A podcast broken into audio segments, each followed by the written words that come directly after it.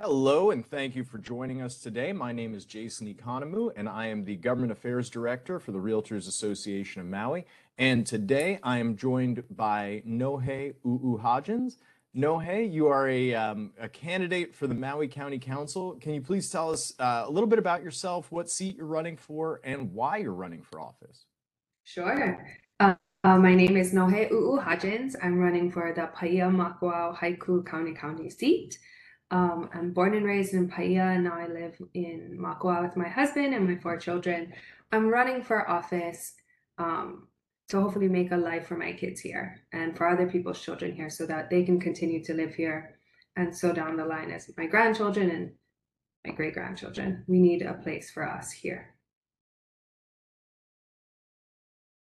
So, as you know, the Realtors Association of Maui is one of the largest trade associations in Maui County. We represent roughly 2,000 realtor members, uh, 100 affiliate companies, and by extension, we also represent the interests of them, their employees, and their families.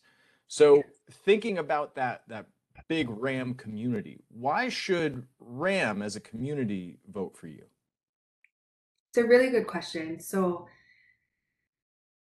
one, I think everybody should do their due diligence and vote for whoever they feel represents them the best, for sure. And I understand your guys' job is to help your um, people facilitate that information and expedite that process. So, you know, for me, I believe in housing, and I know you guys have um, a strong belief in housing as well. Obviously, that's your guys' job. And, you know, we work with realtors. My mom's a realtor. So, really, we're all it's a very small and intertwined community um, between us my job our council you folks. It just it's a small intertwined community. So you know just vote for somebody that you feel represents your best interest and if i'm that person then that'd be great. Now you you definitely have a focus on housing as far as your campaign and you know we were talking before this you grew up in a in a household that that was involved in politics and and really focused on the issues. So so growing up, you heard about the housing issue forever. yes yes Um, in your opinion, what are the causes of this housing crisis? And also, what policies would you pursue in office to address this housing crisis? You know, I one, I really, really like that question. Um, the first part of that question, I think, kind of gets to the root of our issue, right? What caused all of this? And that's that's a two-part answer for me. A part of what caused all of this is on one hand, we understand we need housing. That is no secret. We've had the same housing crisis for the last 30, 40 years. Um, nearly all my life has been after the 70s, we had a large drop off in housing. So we know we need housing and yet we don't want to build housing. And we need to as a society as a community come together on that and figure out the balance between knowing we need it and actually creating it. Um, we need to figure that out. We need to understand we need to create housing in order to have housing. Um, and that's a part of the issue. We have a lot of NIMBYism here. Our demographics have changed. Um, a lot of people move in here and want to kind of close the drawbridge, and I understand that. I I too want my children to live in a Maui I grew up in. Um, and for me, allowing my children to grow up in a Maui I grew up in ensures and keeps our people here because a part of what Maui really is is not just what it looks like, but who it, it still is able to live here and continue on the culture of this place.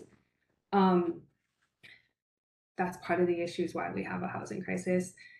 What we need to do is just understand we need to start approving small projects. Every house matters. Every small project matters, and not every everything all the time. But there is smart growth. We do and we can find a balance between protecting our environment, protecting our local culture, and building homes.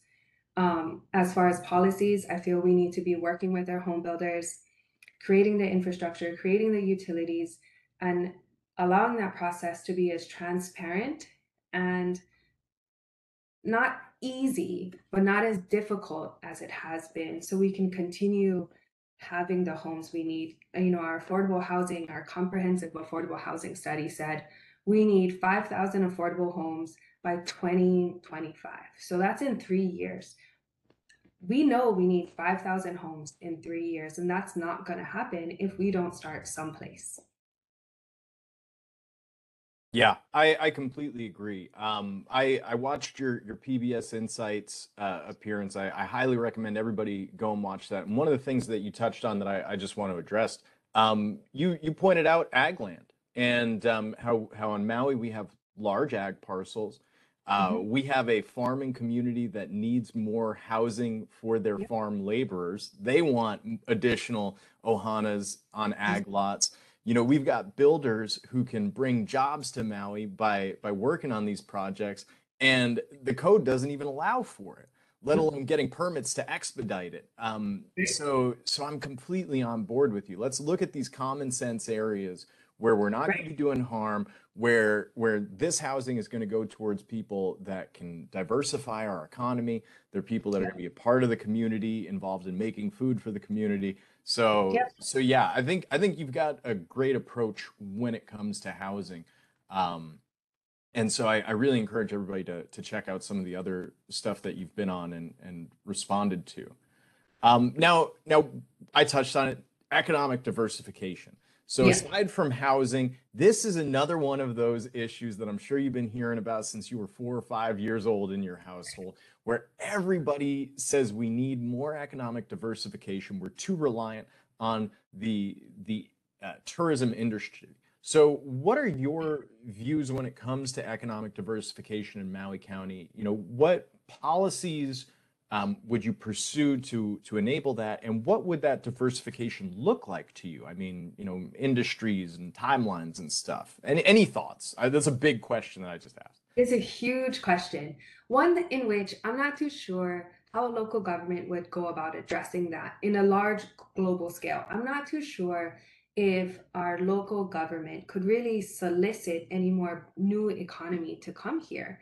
Um, there's really no revolutionary economy out there that we don't necessarily have uh, just a little bit here. So, what I think would be beneficial as far as government roles go is we just support our local businesses here. We support our small businesses. And if it's in tourism, it's in tourism. If it's in more ag, as we just discussed, it's in more ag.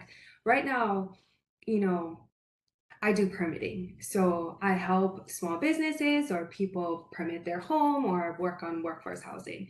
It is so difficult to get your permit.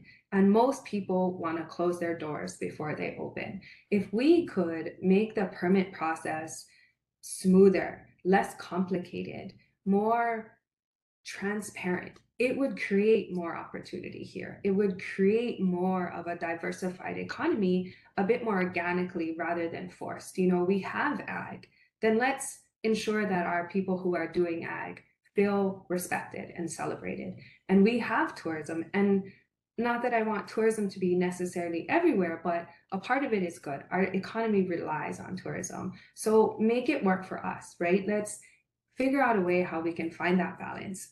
And we have lots of great small local businesses here. Again, make them feel celebrated. Let's ensure that they don't have to, you know, basically go bankrupt before their doors open. Let's figure this out together and allow some organic economic diversification of the things we already have.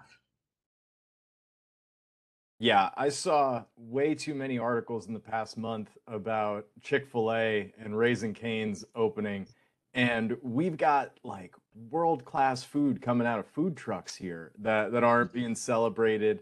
Um, yeah, Common Ground Collective is is one of these groups that, you know, people are are making food on their properties. It's a business model that that everybody benefits. They're selling local produce.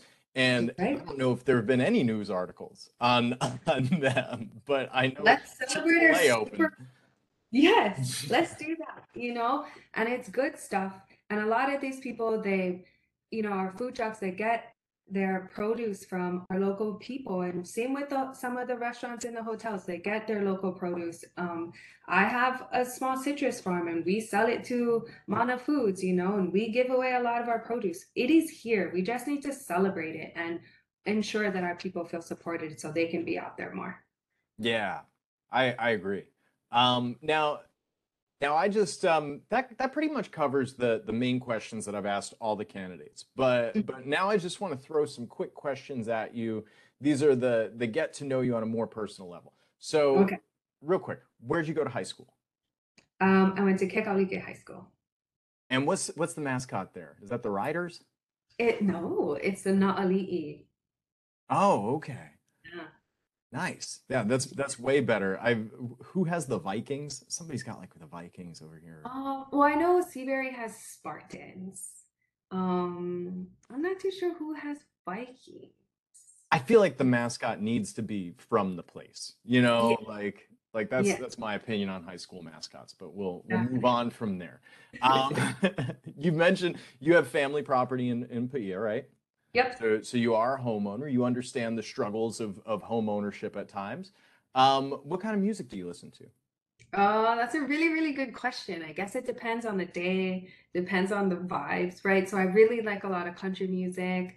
Um, on Sunday mornings, that's that's reserved for Hawaiian music when I make breakfast and have brunch.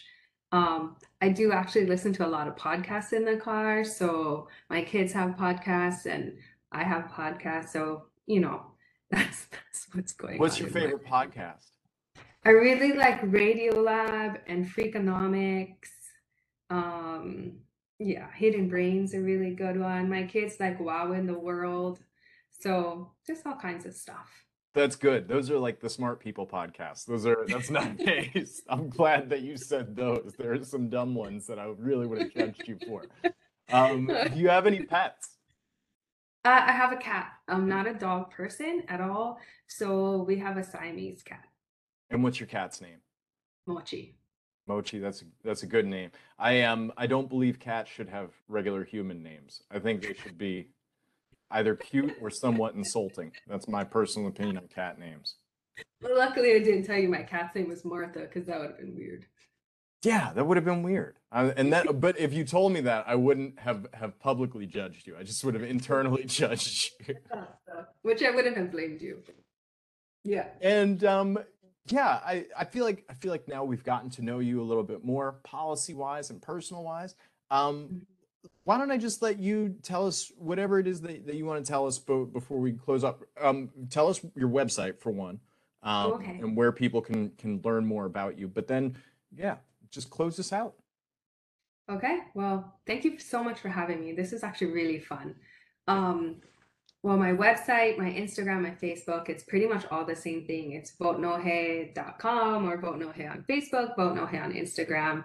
Um, again, you know, I just I just want our people to continue to live here, and that means all of us. Just continue to live here happily and healthily with a healthy economy as well.